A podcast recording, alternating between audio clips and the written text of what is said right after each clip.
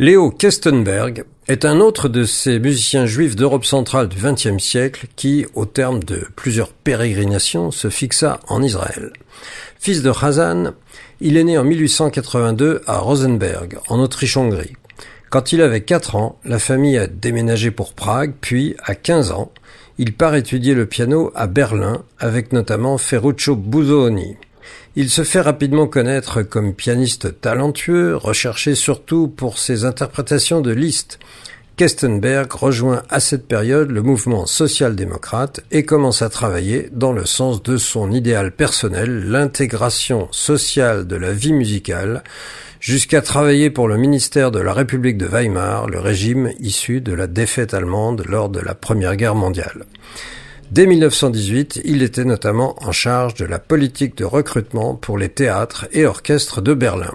Mais les nazis prennent le pouvoir en 1933 et Kestenberg part pour Prague, où, après avoir retrouvé sa nationalité initiale, il fonde, sous l'égide du ministère tchèque de l'Éducation, la Société Internationale d'Éducation Musicale, qui a tenu 3 congrès internationaux. À l'automne de 1938, il doit à nouveau fuir les nazis qui entrent en Tchécoslovaquie. Il passe 2 mois à Paris, où il essaie de poursuivre les activités de sa Société internationale d'éducation musicale, mais finalement, il s'établit en Israël, fin 1938, où il devient le directeur administratif de l'Orchestre de Palestine, futur Orchestre Philharmonique d'Israël.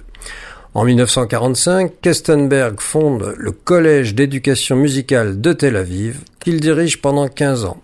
Il le considérait comme l'aboutissement de son engagement pour l'éducation musicale.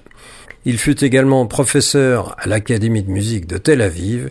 Il a donné des cours à un certain nombre de pianistes, israéliens ou non, devenus célèbres par la suite, comme Alexis Weissenberg. Perdant peu à peu la vue, il n'enseigna plus qu'en cours privé, et mourut finalement le 14 janvier 1962 à Tel Aviv.